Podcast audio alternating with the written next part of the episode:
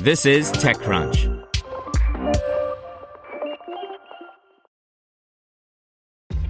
This episode is brought to you by ShipStation. You know, some things take a lot of work, like sending little robots to far off distant planets. And just as that's challenging, so too is running a successful e commerce business, especially when there's so much to do. So I want to introduce you all to ShipStation. Now, I love using ShipStation because of its easy to use dashboard, which makes managing orders and printing labels a breeze and super smooth. Oh, and the customer service is just out of this world. It's exactly what you need to help grow your business. Sign up for your free 60-day trial at shipstation.com slash technews. That's shipstation.com slash technews. This is TechCrunch.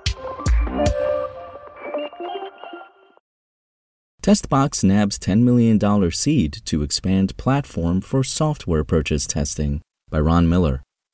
Testbox, an early stage startup, has a goal of making it easier to test software you want to purchase in your own environment.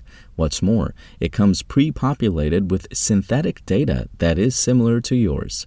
Today, the company announced a $10 million seed round to continue building the solution. For now, the company is concentrating on helping customers test popular customer support software with plans for expanding into sales and marketing tools in the coming months and eventually into other software categories.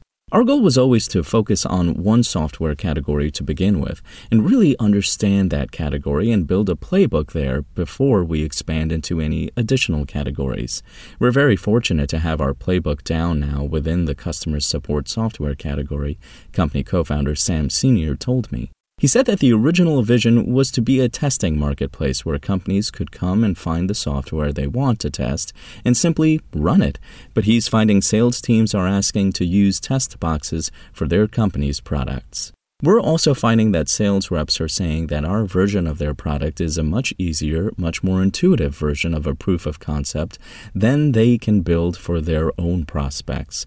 And they're actually starting to use Testbox when they talk to a prospect, and the prospect says, Hey, I need a trial environment or proof of concept demo, and they get direct access to it now through a click of a button when they get a test box for their customer, he said. To encourage this activity more, the company is releasing a new product called TestBox for Sales, which enables them to provide a fully configured trial environment for their prospects. We didn't try to sell this, our partners asked for it, so we built it. They are replacing other click through demo platforms with TestBox, he said. One interesting aspect of the product is that it uses GPT 3 technology to build the synthetic data set based on the types of data that you would find in that particular type of software. So, in customer software, that would include customer name, items the customer has bought, the last interactions, and so forth. This gives the customer a way to test the viability of the product in their own environment using data that is similar to theirs, but without using actual customer data. The business model works this way. The test box is free for potential customers to use, but if they buy it, Testbox gets a cut of the sale and in some cases, the recurring revenue from that sale.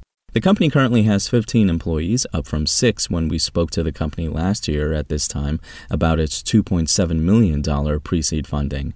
With the new funding and new requirements, the company is looking to expand further. He says that DEIB is a big part of how he builds his team. It's a really big component of building our team, and if you look at our team page, I'm really proud to feel like we have a representative sample of humans across North America.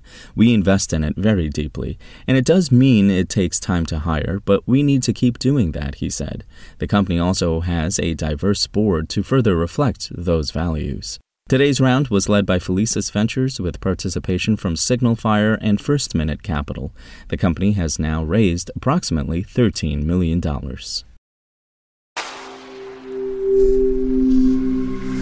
Spoken Layer. Want to learn how you can make smarter decisions with your money? Well, I've got the podcast for you.